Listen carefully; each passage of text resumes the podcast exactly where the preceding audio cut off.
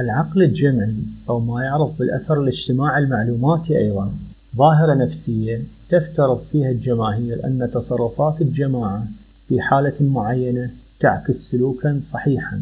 ويتجلى تأثير العقل الجمعي في الحالات التي تسبب غموضا اجتماعيا وتفقد الجماهير قدرتها على تحديد السلوك المناسب. وبدافع افتراض أن الآخرين يعرفون أكثر منهم عن الحالة.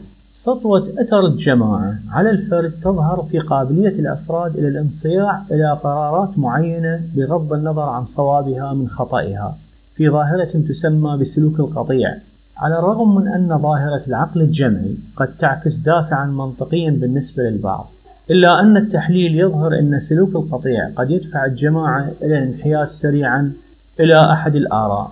ولذلك قد تنحصر آراء الجماعات الكبيرة في دائرة ضيقة من المعلومات.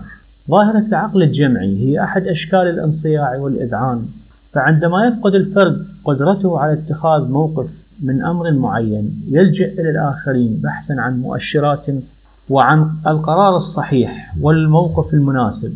عندما ننصاع بسبب أننا نؤمن أن تفسير الآخرين لهذا الموقف الغامض هو أكثر صوابا مما قد نختار بأنفسنا وسوف يساعد في تحديد ردة الفعل المناسبة فهذا بسبب التأثر الاجتماعي المعلوماتي أو التأثير الاجتماعي المعلوماتي.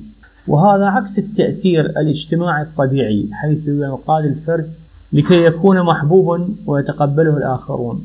الرضوخ للعقل الجمعي لا يؤدي إلى البحث عن التقبل من العامة فحسب. فحسب موافقة تصرفات الآخرين بدون الاقتناع بصحتها ضرورة بل قد يصل إلى التقبل الشخصي القناعة الشخصية بأن الآخرين على صواب.